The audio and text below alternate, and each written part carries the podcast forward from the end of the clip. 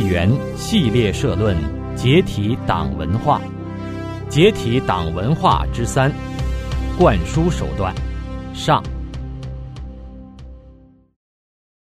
文化是一个人群的稳定的心理和行为模式。一种文化的形成，往往要经过漫长的历史过程。可是，中共攫取政权以后。在短短的几十年时间里，给中国人的思维、语言和行为模式打上了鲜明的烙印，制造了一个遍及中国一切方面、一切角落的党文化。他是如何做到这一点的呢？共产党是人类历史的异类，其指导思想有违人的本性。不可能从任何正统文化中自然推演出来。也就是说，一个受传统文化滋养长大的人，不可能自动的具有共产党所宣扬的变异观点。党文化的形成，是中共长期灌输的结果。这种灌输是强制的、全面的、彻底的、高强度的、不间断的。又是狡猾的、伪善的、隐蔽的、不断变形的，以暴力为依托、以利益为诱饵的，利用一切可能的工具，在一切可能的场合，用一切可行的方法。中共视宣传灌输为自己的生命线，几十年来发展出系统的理论、反腐的制度。精致的技术和大量的人才，在辅以周期性的政治运动强化，其主要手段包括：紧紧抓住宣传机器，推行党文化，造假宣传，强制人民读马恩列斯毛的书，控制邪党的文人歌功恶党，改变中国人的善恶标准，用学生的教科书歌功恶党。让人们从小学到大学都泡在党文化中，利用电影、戏剧、歌舞、曲艺等多种文艺形式，正面烘托党代表人物，贬低传统文化和传统人物等等。这种灌输是如此系统、如此精致、如此无所不在。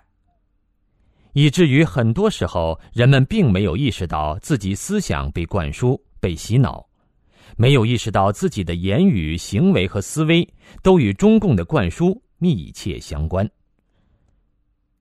系统反思中共及大成的灌输手段，有助于我们认清党文化的建立过程、本质特点和画皮千变的内在机制。深入剖析中共的灌输手段，是解体党文化的重要一步。一，紧抓宣传机器，推行党文化。枪杆子和笔杆子是共产党的两大生命线。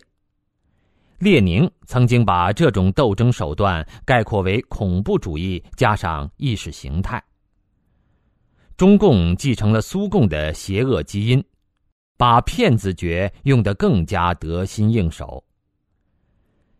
刘少奇在一九五一年一次讲话中直言不讳地说：“我们党从最初建立起就是全党做宣传的，以后更要这样做。”中共的宣传机器在中共对民众进行洗脑灌输、建立党文化的过程中，发挥了极为重要的作用。政治运动与常规时期，在政治运动中灌输、发动不间断的政治运动，是中共政权与正常的人类政权最大的区别之一。这是因为共产党的所谓党性是和人性截然对立的。一旦环境宽松、控制减弱、与外部正常社会接触增多，党员和人民群众中就会出现人性复苏的情况。中共则面临着党心涣散、难以维持的局面。因此，对于中共来说，周期性的政治运动也就成为必然。因此，中共利用宣传机器灌输党文化，也可以分政治运动和常规时期两种情况。无论是在哪种情况下，中共的核心领导层都把控制宣传机器、报刊、广播电视等当作头等大事，重中之重。只不过具体操作方式略有不同。文化大革命中，中宣部曾被称为“阎王殿”，受到冲击。全国范围内表面上一度出现无政府、天下大乱的景象，但掌握实际权力的中共核心集团从未放松对重要的宣传机器，如被称为“两报一刊”的《人民日报》《解放军报》和《红旗》杂志的控制。在常规时期。中共的宣传灌输遵循如下模式：党魁定调，政治局决议，中宣部贯彻，各级职能部门和喉舌执行。而在危急时期，中共党魁往往绕开一般性的程序，一手操控媒体，一手紧握屠刀，军队、警察、特务系统，先斩后奏，造成既成事实。过后则以党性要挟全党。统一思想，统一舆论，于是党性一次次战胜人性，一步步灭绝人性，直至全党和全国各族人民都屈服于党的变态意志之下。毛、邓、江，分别在不同时期跳到前台，直接捉刀或授意喉舌报刊发表社论，为政治运动定调。一九五七年反右运动引蛇出洞以后，毛泽东亲自为《人民日报》撰写社论，开始了对数百万知识分子的严厉整肃。这场被毛称为“阳谋”的反右运动，彻底摧毁了中国知识分子的独立思想和自由意志。为一九八九年学生运动定性的“四二六”社论，必须旗帜鲜明的反对动乱，也是在当时实际掌握权力的邓小平直接授意下出笼的。一九九九年十月二十五日，中共恶手江泽民接受法国《费加罗报》采访，将法轮功称为邪教。第二天，《人民日报》就发表文章：“法轮功就是邪教。”江泽民失去理智的咒骂，从此凌驾于宪法法律之上。中共在政治运动中的宣传灌输，往往伴随着狂热的政治动员和铺天盖地的舆论攻势。这种大规模的舆论攻势，切断了人的正常信息来源，使人们根本无法进行独立的思考判断。很多人由此接受中共舆论的引导，并以为那是自己的独立思考的结果。即使有少数头脑比较清醒的人，面对中共暴力机器和群众专政的巨大压力，常常也只能保持沉默。今天的中国人都会觉得中共前几十年的政治运动荒谬可笑，可是。如果从灌输党文化这个角度来看，这些运动非常成功的达到了他们的目的。这是因为，经过相当长一段时间的灌输，人们无法正确分辨哪些是自己的正常思想，哪些是中共灌输的观念。人们告别革命，只是告别了革命的表面形式，而革命的党文化内涵却几乎原封不动的。留存下来。今天，人们固然不再唱雨露歌、跳中字舞，热衷于大鸣大放、文攻武卫。可是，中共的政治运动强化灌输的无神论、唯物论、进化论和斗争哲学，仍然被中国人当成放之四海而皆准、根本无需证明的普世真理。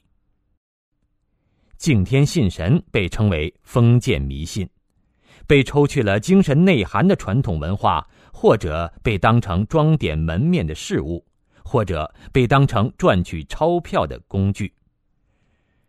人们并不觉得有什么不妥，中共的思想改造成功了。十年文革使国民经济到达崩溃的边缘，中共被迫在经济领域和文化领域做出些许让步，但在关系到中共集团生存目标的意识形态领域，他从来没有放松过。邓小平曾说。在这样的问题上，我们从来就没有放，当然也谈不上收。就在二零零五年，提起被封闭的像高压锅一般的共产流氓小国古巴和北韩，胡锦涛还羡慕不已，说他们在意识形态上一贯是正确的。在新的形势下，中共一方面继续严防死守。围追堵截，另一方面不得不与时俱进，变换花招，其宣传策略变得更精致、更灵活、更有欺骗性了。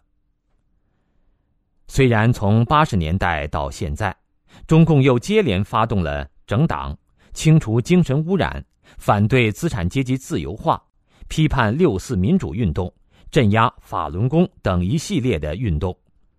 可是人们并不觉得自己身处政治运动之中，仿佛那已经是很久以前的事了。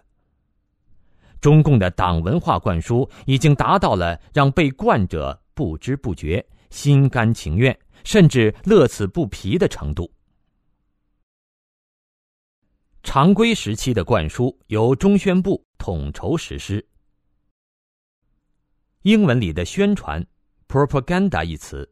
和洗脑、欺骗联系在一起，是个不折不扣的贬义词。只有在法西斯和共产党的词典里，“宣传”一词才具有正面的意义。遍寻古往今来的政治体系，也只有在法西斯和共产党政权体系当中，才有宣传部的一席之地。改革开放以后的中共，出于维护自己国际形象的需要。把宣传部的英文名称改为公共信息部，但其性质没有丝毫改变。作为中共中央直属机构的中宣部，是中共对中国媒体和全民精神控制的专门机构。几十年来，中共始终把完全控制意识形态领域作为其党生死攸关的头等大事。中共通过中宣部掌控全中国的舆论导向，贯彻传达党的意志，通过国家宣传机器对民众进行反复洗脑宣传，把全民思想统一到中共中央的意图上来。中国的两千多家报纸、近万种期刊、上千家广播电台和电视台、几十万个网站。均由中宣部和各级宣传部负责管理。众所周知，中宣部并没有自己的意志，它以中共中央的意志为意志，以中共的集团生存为目标，以共产党的利益为根本利益。中宣部的工作说来简单，那就是一面封杀真实，一面制造虚假，以取代真实。我们首先看看中宣部是如何封杀真实的。二零零二年六月，中宣部下发给新闻媒体的一道禁令，共列举了三十五个不许，下面只是其中一部分：不许擅自报道农村税费改革，不许对重大疫情病情进行渲染报道转载，不许对重大安全事故随意报道。不许报道私营企业主入党，不许报道和转载状告各级党委的政府事件，不许过度渲染贫困和暴富分红，不许报道希望工程存在的问题，不许在媒体运用“封杀”一词，不许提新闻舆论是第四种力量或权力，不许刊发错误言论和不正确观点，不许集中进行批判性和负面报道。不许对民族宗教等领域进行随意报道，中宣部每年向各省市区传媒下发至少一百多条次通知或禁令。省市一级宣传部每年平均向媒体发出的通知禁令超过二百三十条次，其中发禁令最多的上海、广东、四川、山东、湖北、湖南、河南。这些省市的宣传部每年向辖内各媒体发出的各种禁令通知书超过三百一十条次，就是说，这些地方的媒体几乎每天收到一条禁令。为加强对传媒的控制，中宣部设新闻阅评协调小组，监控中央和地方主要传媒的动向，并定期向上报告。从中央到地方。各级宣传部或新闻局聘用大批新闻审读员，专门负责监控传媒文章、音像制品等的政治问题。由中宣部新闻局负责审读的出版物，仅报纸类就达一百余份。可能有人会说，以中国之大，除了这些禁忌话题以外，可供报道的事件还有很多。可是，中共惯于攻其一点。不计其余，朝班夕改，无限上纲。所有党不喜欢的言论都可能被贴上错误的标签。这些禁令正因为措辞模糊，没有规律可循，不许随意评点，不许过度吹捧，不许刊发错误言论和不正确观点，所以具有更大的威慑作用。媒体从业人员唯恐触犯雷区。于是只好自我设限，宁左勿右。每个人都充当自己的新闻检查员。那些有幸通过检查的新闻，已经政治正确的几乎没有任何阅读价值了。中宣部同时不遗余力的制造出另一种真实，通过给百姓虚幻的满足感和安全感，来维护其党的稳定、和谐。反腐、爱国、小康、五个一、三代表、八荣八耻、学习、加强、成绩、高举、里程碑、先进性、阔步前进、伟大胜利，铺天盖地的党文化造假宣传，把民众和中国的真实现实几乎全面隔绝开来。失业工人和进城农民工的悲惨处境，被强制拆迁而无家可归的城市居民。贪污腐败、官商勾结、警匪勾结、生态环境的严重恶化、迅速下滑的道德状况和不断恶化的人权状况，这些严重威胁民族生存的可怕现实，或者被完全挡在人民的视野之外，或者被刻意淡化，美其名曰发展中的问题，只能在进一步发展中解决。自由信息是自由思想和独立判断的来源。中宣部的各种禁令和设限，导致信息完全被中共过滤，民众无法从中得到真实的消息，进行独立的思考。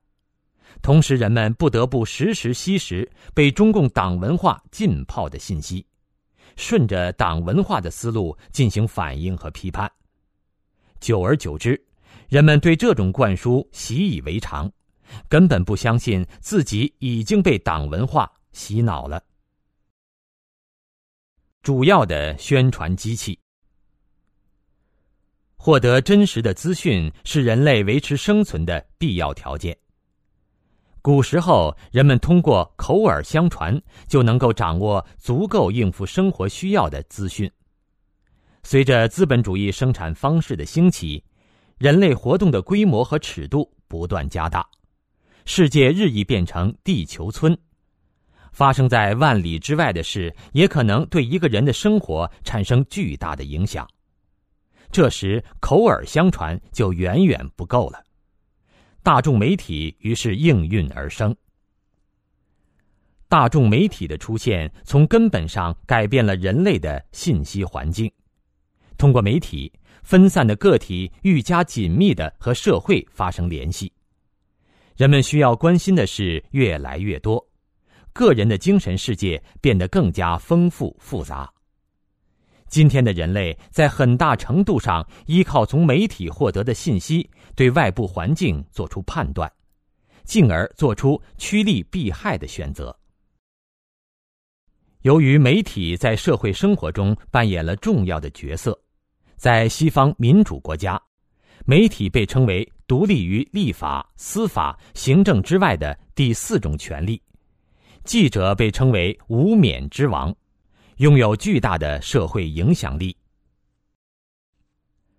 中共惯于攻击资本主义国家新闻自由的虚伪性，很多中国人也未经思考就重复中共的话。其实，新闻自由并不意味着任何一个特定的媒体都不具有倾向性，而意味着法律保障具有不同倾向性的媒体自由竞争。也保障个人和团体自由创建自己的媒体。在这种制度下，多家媒体并存并互相补充，使人们有机会综合不同的观点，做出自己的判断和选择。如果有人对所有现有媒体都不满意，那么他也可以依法成立自认为更中立、客观的媒体。与此相反，中国的媒体却全属中共官办。独此一家，别无分号。中央电视台可以在美国播出，美国的电视台却不能在中国播出。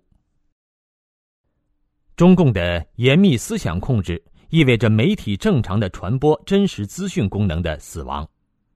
在共产党统治下，报纸、电视、广播、互联网等大众传播工具必然沦为党的喉舌和党文化灌输的工具。报刊。据一九九一年台北出版的《中共地下党时期报刊调查研究》一书统计，一九四九年以前，全力颠覆当时合法政权的中共，利用国民党统治下相对宽松的舆论环境，除了在所谓解放区把持宣传工具以外，还在国统区创办或操控报刊达一千种以上。中共利用这些报刊鼓吹民主、美化自己，打击国民党，为其夺权立下奇功。可是夺权成功以后，所有媒体一夜之间共产到党的手里。如果这时再向党要求新闻自由，党的标准答案是：不存在超阶级的新闻自由。著名民主人士楚安平曾预见到。在国民党统治下，这个自由还是一个多少的问题。假如共产党执政了，这个自由就变成一个有无的问题了。其实，连民主有和无的问题也不存在。毛泽东直言不讳，就是要剥夺反动派的发言权，只让人民有发言权。谁是人民，谁是反动派，只有毛一个人说了算。舆论一律，新闻报道的党性原则，政治家办报，文化工作服务于政治任务。在这些口号的指导下，所有报纸刊物都乖乖的成了中共的喉舌。党要反右，报纸就会说右派要翻天，我们贫下中农不答应；党要跃进，报纸就会说亩产三十万斤。党要在无产阶级专政下继续革命。报纸就会说，这是保证社会主义江山千秋万代永不变色的百年大计、千年大计。党要迫害法轮功，报纸就会说崇尚科学，反对迷信。尽管现在的人们都说，中共机关报《人民日报》上只有日期是真实的，可是媒体的力量是巨大的。况且，除了党的喉舌以外，根本就没有任何独立新闻来源。于是，人们不得不或多或少把中共操控的大大小小的媒体当作可靠的信息来源，区别只是被骗程度大小而已。八十年代以来，参照台湾开放党禁报禁，最终建立民主制度的经验。一批有良知的新闻从业人员为争取新闻自由付出了艰苦的努力。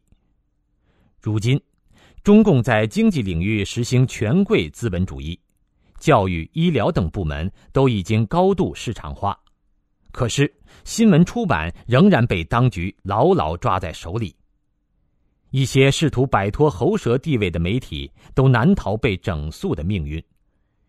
远的有六四以前的《世界经济导报》，近的有《冰点周刊》。为了避免激起民愤，中共现在学乖了。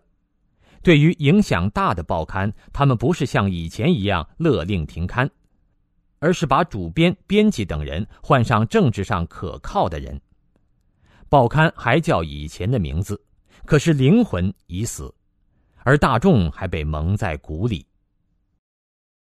人的眼耳口鼻神经末梢的正常工作，使人能够对外部环境做出恰当的反馈。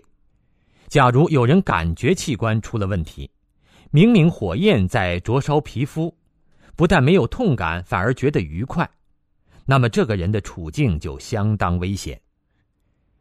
六十年代初发生大饥荒时，到处都在饿死人，有些地方甚至出现了人吃人的惨剧。报纸还在竞相夸口又创高产，循循诱导人们吃的太多对身体不好。二零零六年春，北京一场强沙尘暴过后，电视台竟然津津乐道于洗车业创收猛增，暗示沙尘暴可以刺激经济增长。中共的喉舌们为了从天灾人祸和民怨沸腾中挖掘正确的舆论导向，已经到了口不择言的地步。广播电视、互联网。除了紧紧抓住报刊以外，中共对新兴媒体同样高度重视。广播电台、电视台、互联网这些新兴媒体全都在中共的掌握之中。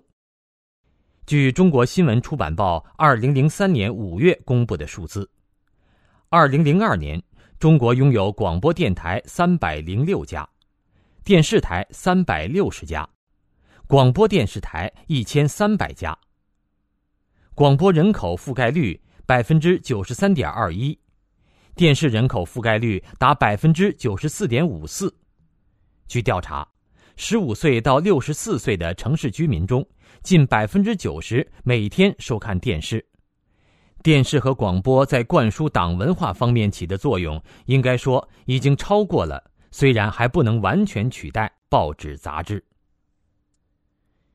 今天四十岁以上的人应该不会忘记文革时期遍布城乡的高音喇叭播放的高亢激越的最高指示和长篇政论。文革以后，播音员的调门降低了，政治觉悟却丝毫不能降，只不过改用更精良的技术和比较贴近人性的方式灌输党文化。电视作为一种传播方式，形象。直观，承载的信息量大，具有强烈的现场感，对观众的影响极为深刻。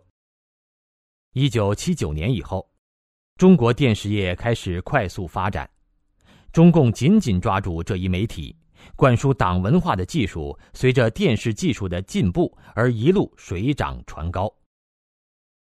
大部分广播电视节目都以不同方式承载着党文化的内容。以电视为例，一九七八年一月一日开播的新闻联播，是中共造假宣传的最重要阵地。半小时长的节目，几十年如一日的遵循如下模式：前二十五分钟的节目，无例外的是隆重召开、亲切会见、深刻领会、贯彻实施、光辉历程、伟大成就。有人说，只有后五分钟的国际新闻可看。其实，这五分钟也是经过中共剪裁、歪曲、有意误导观众的。专题节目如焦点访谈、谈话节目如实话实说、电视剧如生死抉择、综艺节目如春节联欢晚会等等，无不经过精心设计，既要讨好大众，又要让党满意。讨好大众是手段，让党满意是目的。中央电视台的焦点访谈曾经以感言声誉鹊起，可是，一位观众一语道破：什么焦点访谈？创建初期播出的事件算是高射炮打蚊子，现在播出的完全是显微镜找细菌，从不披露大案要案，重大案件也是大事化小，轻描淡写。中央电视台的工作人员自我解嘲说：“我是党的一条狗，坐在党的大门口。”党叫咬谁就咬谁，让咬几口咬几口。电视剧更是主旋律的天下，反腐片、改革片、伦理片、古装片，说穿了，表达的都是热爱党、理解党、相信党、原谅党。所有的反腐电视剧都遵循一个模式，那就是腐败的都是副职下级。虽然给党的事业造成了一定的损失，影响了党群关系、干群关系，但关键时刻，党的化身、正直、贪官的上级等等，就像西方戏剧美学里批判的机械降神一样，毅然挺身而出，惩办了贪官，化解了矛盾，给党挽回了面子。现实生活中，人们都知道。腐败的绝不仅仅是副职和底层官员。如果说基层官员对国库是蚕食的话，那么党国大员太子党对国库才是鲸吞。即便如此，荧屏上活灵活现的清官形象，还是让观众深深沉醉在对党的好干部的期待之中。一九八三年开始的春节联欢晚会。是中共想文艺形式灌输党文化的集大成之作。从歌舞、相声、小品到主持人的串场词、朗诵贺电、驻外使领馆组织留学生拜年，全都在刻意混淆党和国家、党和民族的概念，利用人们的亲情、民族感情、爱国之情，巩固中共对他们的心灵控制。东北口音的或者西北口音的小品，除了直接抹黑党的敌人以外，还塑造自欺欺人、苦中作乐的小人物形象，把观众的注意力从造成他们人生苦难的社会政治原因引开，或者用低级的噱头把所有人都描写成无差别的低俗人格，仿佛从来如此，举世皆然。从而掩盖中共统治下道德大滑坡的社会现实。二零零四年，中国大陆共发生七万四千起群体抗争事件，四川汉源农民抗争发生大规模流血，艾滋病村惨状触目惊心，黄河源头断流，淮河严重污染，致使河水失去水功能，矿难频发，天灾不断。就在这种情况下，二零零五年的春晚被命名为“盛世大联欢”，真应了一句流行的话：“把欺骗进行到底。”由于互联网上站点众多，不利于中共主动出击式的灌输党文化，所以中共当局对互联网的主要策略是封堵，不让中共禁止的言论流传开来。中共监控网络的主要方式包括封锁海外网站、关闭国内网站、抓捕网络作家、过滤电子邮件、布置网警、网特等。这方面最有名的举措是于1998年立项，计划于2006年全部完成，前期投资8亿美元的所谓“金盾工程”。这项工程名义上是公安自动化系统。实为一个包括网络各个环节的全方位网络封锁和监视系统，是一个涉及到技术、行政、公安、国安、宣传等多个部门的系统工程。网络世界的信息爆炸，给了很多中国人言论自由的错觉。事实上，人们看到的都是中共让他们看到的，中共不想让他们看到的，他们一概看不到。谎言可以自由流通，真相却被极力掩盖，这就是中国网络的真实状况。常用的灌输手法，铺天盖地，让人和真实世界彻底绝缘。美国影片真人活剧的主人翁楚门，生活在一个精心构建的虚假世界。这个世界是一部肥皂剧的场景，而肥皂剧的剧情就是楚门二十四小时的生活。这个虚假的剧中世界包括一切真实世界的元素，而楚门从出生起就生活在这里，因此直到长大成人。他都没能对这个世界的真实性提出质疑。在政治学术语里，中共这种对社会进行全方位控制的政权被称为全权式政权。这种全权式政权能够维持存在的一个先决条件，就是必须有一个利于该政权的虚假信息环境。中共深谙此道。多年来，创造并维持了一个无所不包的虚假的信息环境。在这个环境里，人们和真实的世界彻底绝缘，失去了据以判断真伪善恶的参照系统。可以说，中共统治下的中国人都生活在楚门式的虚假世界里。中共也可以在短时间迅速制造一个虚假的信息环境。以达到他的政治目的。九九年七月二十日以后，中共开动宣传机器栽赃抹黑法轮功，在短短半年时间内，中共报刊在海内外对法轮功的诬陷报道和批判文章竟然多达三十余万篇。其他宣传工具同样开足马力，广播电视、舞台、课堂、各种会议、集会、强报、标语。除非你闭目塞听，否则绝没有可能逃脱中共的洗脑宣传。不断重复谎言，重复一千遍就成了真理。纳粹宣传部长戈培尔有句名言：“谎言重复一千遍就成了真理。”中共是这句话的忠实信徒。阶级斗争要年年讲，月月讲，天天讲。老三篇天天读，文革时期小报抄大报，大报抄梁校，现在则有统一口径转发新华社通稿。中共谎言经过千百遍的重复，成为人们根深蒂固的观念，而他们还以为这些观念是自己思考得来的。宣传和重复往往招致反感和讽刺。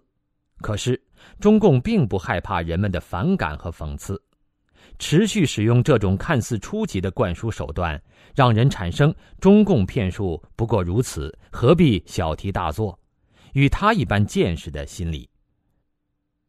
那些敢于讽刺中共的人，一定自是老练通达，不轻信，有主见。可是，通过重复，中共的词汇、概念、标语、口号和思维方式。被强力压进人的潜意识里，替代了人自发的情感和判断。只要你还在用这种词汇、概念思考，得出的结论只能是党允许你得出的结论。只要你把民运人士称为民运分子，你对他们就绝不会有好感。只要你还在用着“解放”“新中国”这类词，你对中共总有点感恩戴德。只要你还把中共亲昵的简称为“党”，你就承认了这个恶党盘踞中国自然而然、合理合法。只要你还把文革叫做浩劫，你就是在接受中共暗示，相信造成文革灾难的是某种超自然的神秘力量，而忽略了文革和中共暴政的必然联系。只要你还把失业工人称为下岗工人。你就是自愿配合中共的宣传策略，暗示社会主义制度下只存在下岗，资本主义制度下的工人才会失业，失业总是和破产、流浪、饥饿、自杀联系在一起，下岗却总有重新上岗的一天。听听中国人说的话，看看遍布中文网络论坛的愤青们的原教旨党语言。就会知道中共的重复灌输多么有效，伪造民意、诉诸权威、发动心理攻势。中共剥夺了人民的真实声音以后，进而宣称自己是最大多数的民意的代表，从而占据宣传制高点，利用人们的从众心理，强迫人民接受他灌输的歪理和谎言。一九五七年反右运动中，充斥报纸杂志的都是这种标题：“工人阶级说话了，全国各民主党派都和共产党站在一起。”共伐右派，全军指战员愤怒声讨，少数右派陷入人民群众的重围，右派是一小撮败类，绝大多数知识分子与党同心同德。霎时间，右派分子感到被人民群众的汪洋大海所包围，只能老老实实，不能乱说乱动。每次中共发动政治运动，都会发动党政军工会。团委、妇联、各民主党派、无党派人士、宗教界、教育界、科技界、文艺界、法律界、各族同胞和海外侨胞、港澳台同胞乃至普通工人、农民，其实是中共在这些团体内部的代理人，揭批、声讨、控诉，伪造出全民表态支持的假象。那些有独立见解的人被置于少数派的心理劣势之中，即便有不同意见，也不敢讲出来，甚至都不敢相信自己了。中共在迫害法轮功运动中发起的所谓百万人签名，与以往的伪造大多数、伪造民意的手法如出一辙。除了伪造民意以外，中共的心理战还包括诉诸权威的手法，老百姓或多或少都有崇拜权威的心理，专家、教授、学者的话要比市井小民的话有分量的多，也显得比中共官员的话中立客观。可是，中共统治下并不存在中立客观的专家，即使有，也走不上中共的媒体，御用理论家、科学家。衣冠楚楚的走上屏幕，把党要宣传的内容用学术语言包装的冠冕堂皇。人民大众看不懂党和专家演的这场双簧，成为党文化宣传的牺牲品。公开撒谎，蒙骗世界。公开撒谎这一招也可以算是中共经典。从毛泽东到江泽民。从唐家璇到李兆兴，从张文康到秦刚，中共对这招保爱有加，屡屡使用。毛泽东宣称：“秦始皇算什么？他坑了四百六十个儒，我们坑了四万六千个儒。有人骂我们是独裁统治，是秦始皇，我们一概承认，合乎实际。可惜的是，你们说的还不够，还得要我们加以补充。”这种“我是流氓，我怕谁”的气概，还真的把很多人镇住了。善良的人们往往认为，一个说话理直气壮的人，其行动一定是光明磊落的。所以，毛的雄文四卷里，尽管多的是这种流氓耍赖、泼妇骂街的段落，可是人们得出的结论却是：这表现了无产阶级革命家的磊落襟怀和大无畏的英勇气概。江泽民以一国元首的身份，当着国际媒体的面污蔑法轮功。没有见识过中共厚黑术的西方记者，怎么能想到一国领袖会在光天化日之下信口雌黄呢？二零零六年的三月九日，沈阳苏家屯集中营活体盗取法轮功学员器官受刑被曝光。三月二十八日，中共部署已毕。派外交部发言人秦刚在新闻发布会上对指控矢口否认，甚至邀请媒体前去调查。这个障眼法虽不甚高明，还是颇迷惑了一些人。赴中国大陆全面调查法轮功受迫害真相委员会调查员迅速反应，分别到澳大利亚、德国和美国的中共领馆申请去中国调查的签证。三次申请，三次被拒绝。悉尼总领馆的工作人员显然也不相信秦刚的谎话，对调查员说：“那你就找秦刚要邀请函去。可见，中共祖传的骗术，连自己人也不太相信了。对在新闻战线工作的中共党员来说，撒谎就是他们的职业，撒谎时脸不变色心不跳是他们的基本职业素养。他们每天披着职业人士的外衣所做的，和毛泽东、江泽民、秦刚其实并没有本质上的不同。贼喊捉贼，一边撒谎一边反对撒谎。今天的中国人对党八股太熟悉了，反而不容易觉察其中的矛盾和悖谬之处。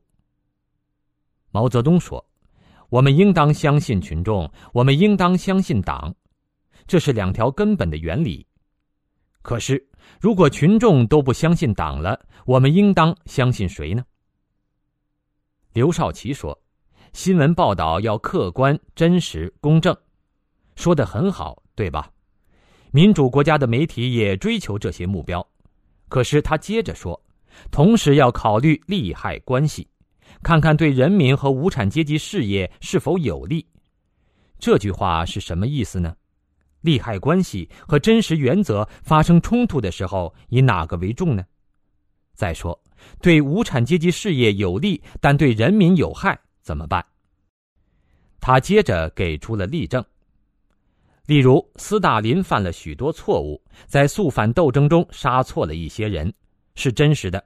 但是如果报道了，就对当前的斗争很不利，这是立场问题。斯大林杀了多少人呢？据不完全统计，从1929年到1953年，总共有一千九百五十万到两千两百万苏联公民成为斯大林镇压的牺牲品。不包括战争年代，相当于当时苏联人口的十分之一。为了中共的一党利益，两千万条人命可以被漠视，这就是刘少奇的客观、真实、公正。当然，这和刘的一贯立场是吻合的。早在四十年代，他就曾经说过：“所谓好坏之分，应从党的工作、党的利益出发。”吹牛拍马不好，但对工作有利就是好的，就要做。今天中共的新闻机构一边反对假新闻，一边严把政治关，一边重申一切从实际出发，一边抓捕敢说真话的记者，一边制度性撒谎，一边攻击资本主义国家新闻的虚伪性。要想了解真实的中共，不能只听其言，更要观其行。灌输手段与时俱进。文革以后，虽然中共发动宣传机器，把其党令人发指的滔天大罪说成个别领导人不可避免的错误，但毕竟我党一贯正确的流氓耍不灵了。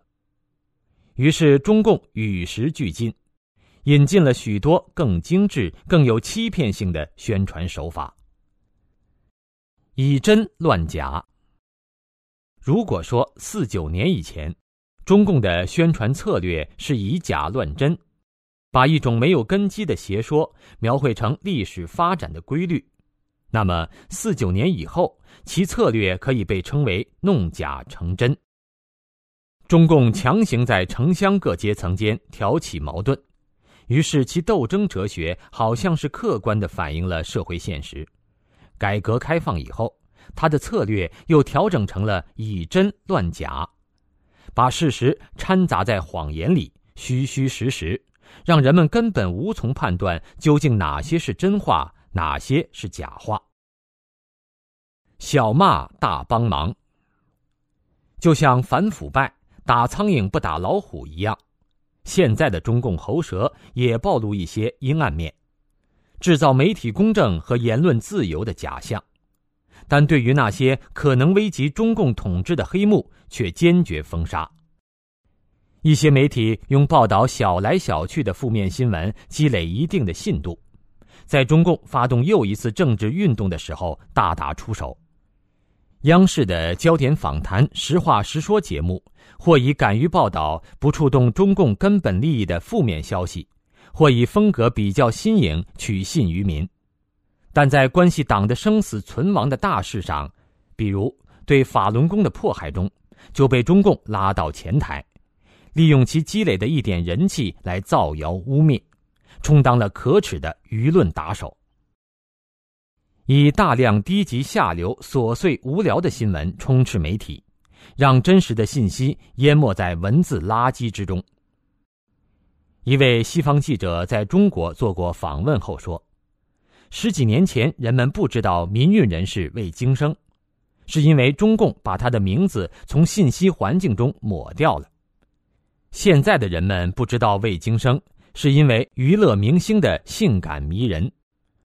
中共一贯打非不扫黄。”游览中共所谓门户网站，就会发现那里充满了下流的色情消息和鸡毛蒜皮的社会新闻。有学者做过统计，海外的网站如果登了色情图片的话，只有百分之十的可能性被过滤掉；如果组一个反对党，有百分之六十的可能性会被过滤掉；如果要谈法轮功，有百分之七十五的可能性会被过滤掉。而登了九瓶共产党的网站，被过滤掉的比例是百分之九十多。自私冷漠、萎靡放荡，脑子里塞满了信息垃圾，因而无法对社会大局做出理性判断的人，是最有利于中共当前的统治的。因此，他就要刻意制造出这样的个人。谎言和宣传的出口和出口转内销。毛泽东曾说：“出参考消息就是种牛痘，增强干部和群众在政治上的免疫力。”今天的中共已经不满足于从浩如烟海的国外报刊上找对他有利的片言之语了。他一方面出口谎言，毒害其他国家的民众；另一方面直接收买境外媒体，中文的和外文的和作者，替自己粉饰涂抹。中共恶手江泽民因迫害法轮功，在二十几个国家被告上法庭。为了从四面楚歌中挽回颓势，收买完全不懂中文但在中国有生意的花旗银行执行董事库恩，与其他枪手合作，出版《我们观点》的江传。在法轮功问题上，一些国家的媒体和通讯社抵制不住诱惑。换一种口吻重复新华社的谎言，中共再拿这些谎言去蒙骗中国民众，有打有拉，区别对待。八九年以后，中共开始有意拉拢收买知识分子、公务员和军队，除了加薪、默许这些群体拥有某些特权和灰色收入以外，还给他们一定的知情权和言论权。以此获得他们的谅解和效忠。这点有限的言论自由被严格限制在小圈子里，如学者沙龙，绝不允许进入大众媒体。这些人获得了一种中共渐渐放松言论管制的虚假印象，因而乐于为中共辩护，中共也乐于让他们的辩护言论进入大众媒体，误导普通民众。中共的宣传策略还包括，把谎撒到大的离谱的地步。人们从常识和经验出发，无法相信一个政权竟然会如此无耻荒唐，于是不得不姑且相信他们的说法。撒弥天大谎的时候，在细节上不厌其详，因为细节最能打动人心，打消疑问。邀请不明真相的外国人登上银幕。诱导他们说出中共想要他们说出的话，为了更好的兜售其货色，在技术和形式上和世界接轨，现场直播、热线电话、深度报道、民意调查，花样翻新，应有尽有。中共拥有世界上最大的宣传机构，在这些机构供职的人，即便良知未泯，想要为国为民做一些好事。可是，在中共的严密控制之下，他们完全身不由己。只要中共中央的方针政策定下来，这支大军就会各尽所能，批量生产各种谎言。中共开动庞大的谎言机器，向中国人民灌输了几十年无神论、唯物论、斗争哲学和形形色色的歪理邪说。这些歪理邪说融化在血液里，落实在行动上。当每一个个体都下意识的用他们来思考问题的时候，党文化的收获季节就已经到了。二。强制人民读马恩列斯毛的书。在西方民主国家，虽然对很多普通人来说，共产主义是邪恶的同义语，但同其他书籍一样，马恩列斯毛的著作仍然可以自由出版、流通和阅读。虽然马列的暴力革命学说受到人们的普遍鄙弃。但学者们仍然把其理论作为社会学或者政治学的一个流派进行研究。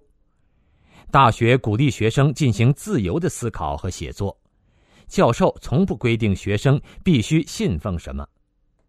在社会上，从保守到激进的各种不同的思想流派自由竞争，人们的选择多，有比较，心态开放，不会轻易的盲从什么。马恩列斯毛被人宽容，不意味着他们也会宽容别人。共产党攫取了国家政权以后，把意识形态定于一尊，实行邪教的政教合一，利用暴力和组织手段强制人民读马恩列斯毛的书，灌输邪教教义。几十年来，在中共的思想体系里，马克思及西方文明的大成。毛泽东思想是最高最活的马克思主义，一切正统的传统思想或者被篡改，或者被扭曲，或者干脆被禁绝。马列主义的谬种流传，毒害了一代代的中国人。那么，中共是怎么强制人民读马恩列斯毛的书的呢？第一，利用组织手段，通过组织生活、政治学习。强迫党团员学习马恩列斯毛、邓江的著作和中共文件。曾参加过中共组织的人都知道，中共定期的组织生活、政治学习雷打不动。参加这些会议的人被要求阅读马列著作和中共文件，经常被要求写出学习体会、思想汇报上交。第二，定期的整党整风。强迫党员定期学习马恩列斯毛、邓江的书和中共文件，否则就面临着整肃或处分。四十年代的整风，五十年代的反右，六七十年代的文革，八十年代初的整党整风，八十年代中期的清除精神污染、反对资产阶级自由化，刚刚告一段落的保鲜运动，每隔几年或十几年。中共对人的控制力变弱的时候，中共就会来上一回党性教育，重新确认党组织对党员的思想控制。二零零四年底，《九评共产党》一书发表以后，中共意识到前所未有的统治危机。二零零五年一月，中共中央发起保鲜运动，计划从二零零五年一月开始。用一年半左右的时间，在全党开展以实践三个代表重要思想为主要内容的保持共产党员先进性教育活动。党员被要求学习文件、重温誓词、重新登记注册、写出长篇的思想汇报和学习心得。虽然二零零六年六月二十九日召开的中共中央政治局总结会吹嘘。保鲜运动主题鲜明，领导有力，措施得当，工作扎实，取得了显著的实践成果、制度成果、理论成果。可是，干部党员对保鲜极其反感，这完全是公开的秘密。人们私下里发牢骚、说怪话，怨声载道；另一方面，无可奈何的做官样文章，重复意识形态高调。虽然讨人嫌，但仍然可以产生潜移默化的作用。一九六四年，在一次关于教育的谈话中，毛泽东说：“考试可以交头接耳，甚至冒名顶替。冒名顶替的也不过是照人家的抄一遍，我不会，你写了，我抄一遍，也可以有些心得。中共看准了，抄一遍，重复一遍，党员和群众就会加深一些对谎言的印象。这些谎言储存在人们的记忆里，在另外一些时候，他们很可能就会不自觉地重复这些谎言和高调，间接地毒害别人。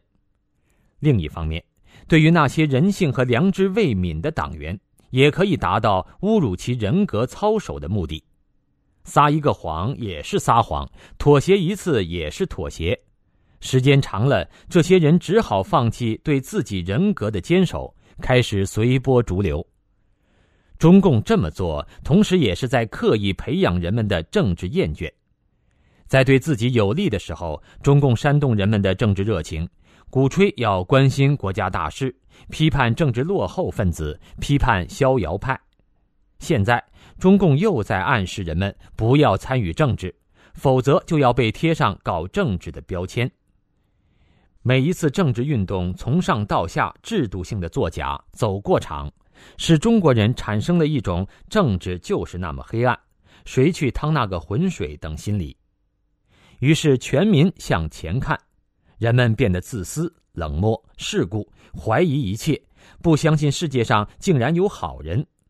哪个团体被中共打压，那也是不懂明哲保身、咎由自取。就在这种被刻意制造的政治厌倦中，中共再一次坐稳了江山，继续疯狂掠夺国民的财产，并阴毒的迫害那些还有良知和善念的人们。第三，马恩列宁的著作数目庞大，不可能让那些文化水平不高的党员通读这些著作。于是，从读马列到读中国化的马克思主义、毛泽东思想。毛主政二十七年，毛著发行了约五六十亿册。从读《毛选》到读《毛语录》老三篇，原本驳杂的主义越来越变成简单粗暴、荒谬可笑的标语口号。马克思主义的道理千头万绪，归根结底一句话：造反有理。在文革中出现了这样可笑的一幕幕：半夜三更，人们被高音喇叭惊醒。原来是传达最高指示。买东西的时候，人们会说：“要豆丝貔貅，这肉多少钱一斤？”售货员则答曰：“为人民服务，一毛八。”时至今日，在中国很多地方还能看到刷在墙上的毛时代的标语口号。这些标语口号固然无法解释现实，但是从林昭、玉罗克到张志新。跟共产党较真儿的人从来没有什么好下场，人们对此记忆犹新，思之仍然不寒而栗。于是，被运动惯了的人们不再较真儿，认认真真走过场，见风使舵，麻木苟全。第四，伴随着每一次政治运动是共产党的禁书、烧书、毁书，人民的精神生活极度匮乏。只好阅读被中共允许的少量著作。文化革命爆发以后，中国的印刷厂都在忙着印刷《毛语录》和《毛选》，正常的出版印刷几乎全部停工。文革开始的那几年中，中国的出版业几乎是一片空白，大量图书被当作封资修垃圾四旧烧毁，图书馆关门，书店也只卖领袖著作。那时的很多家庭，除了红宝书以外，几乎没有任何书籍。很多良心犯、知青、下放右派，都有把《毛选》翻来覆去读十几遍甚至几十遍的经历。第五，中共在教育领域里实行政治挂帅，大中小学课本里充斥着马恩列斯毛的文章和为马恩列斯毛歌功颂德的文章。只要上学，就逃不过中共的洗脑和灌输。很多篇目被要求背诵，青少年记忆力强，但缺乏分析能力，从小就被灌输了一大套共产党的荒谬理论，其中很多观念和思维习惯会左右人一生。经过近半个多世纪的刻意经营，中共想马恩列斯毛、邓江本人的和为数众多的文人的书，在中国布下了一张铺天盖地的罗网。组成这张罗网的是一个个概念、判断和推理。这些概念、判断和推理试图用自己的方式解释天地人、人类社会和人的思想，彻底隔绝人和真实世界的接触。彻底代替根植于自然和人性的对事物的认识和判断，最终制造出对中共邪党唯命是听的无根人。今天，这张大网虽然已经朽烂不堪，但由于人们思维具有一定的惯性，暂时它还在束缚禁锢着一些人的思想。随着酒瓶的传播和党文化的破除。人们终于会迎来彻底冲决网罗的一天。刚才您收听的是大纪元系列社论《解体党文化》，由陈刚为您播报。感谢您的收听，下次节目再见。